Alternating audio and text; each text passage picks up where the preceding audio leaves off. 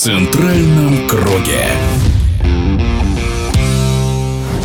Футболисты «Зенита» активничают на трансферном рынке. После подписания нескольких бразильцев действующий чемпион решил укрепить состав игроков сборной России, в прошлом футболистом ЦСКА, а ныне Краснодара, Ильзатом Ахметовым.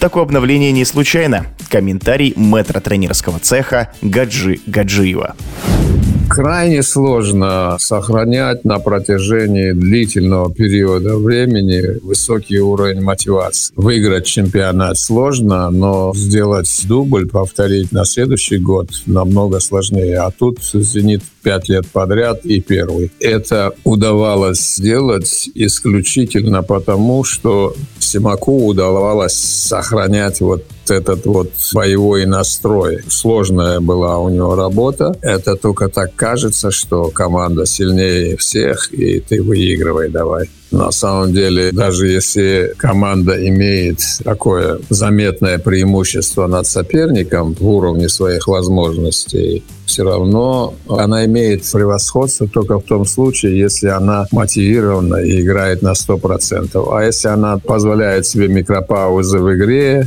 отношение отдельных игроков, даже не целого коллектива, отношение отдельных игроков к тому, что окей, все будет нормально и так, мы сильнее, это не проходит. Даже если у тебя есть преимущество в классе, даже если ты выше потенциалом. Только в том случае, если команда настроена по-боевому, готовится не к одной какой-то игре, а системно к любой, только в этом случае можно выигрывать чемпионат. Он у нас не такой уже простой. Мне нравилось, когда «Зенит» достигал победы, забивал голы. Мне нравилась всегда реакция их. Было видно, что это коллектив, что это команда, что она бьется так, как должен биться профессионал, профессиональная команда.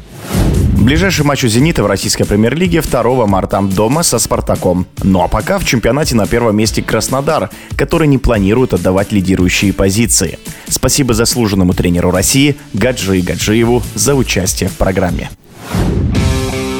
В центральном круге.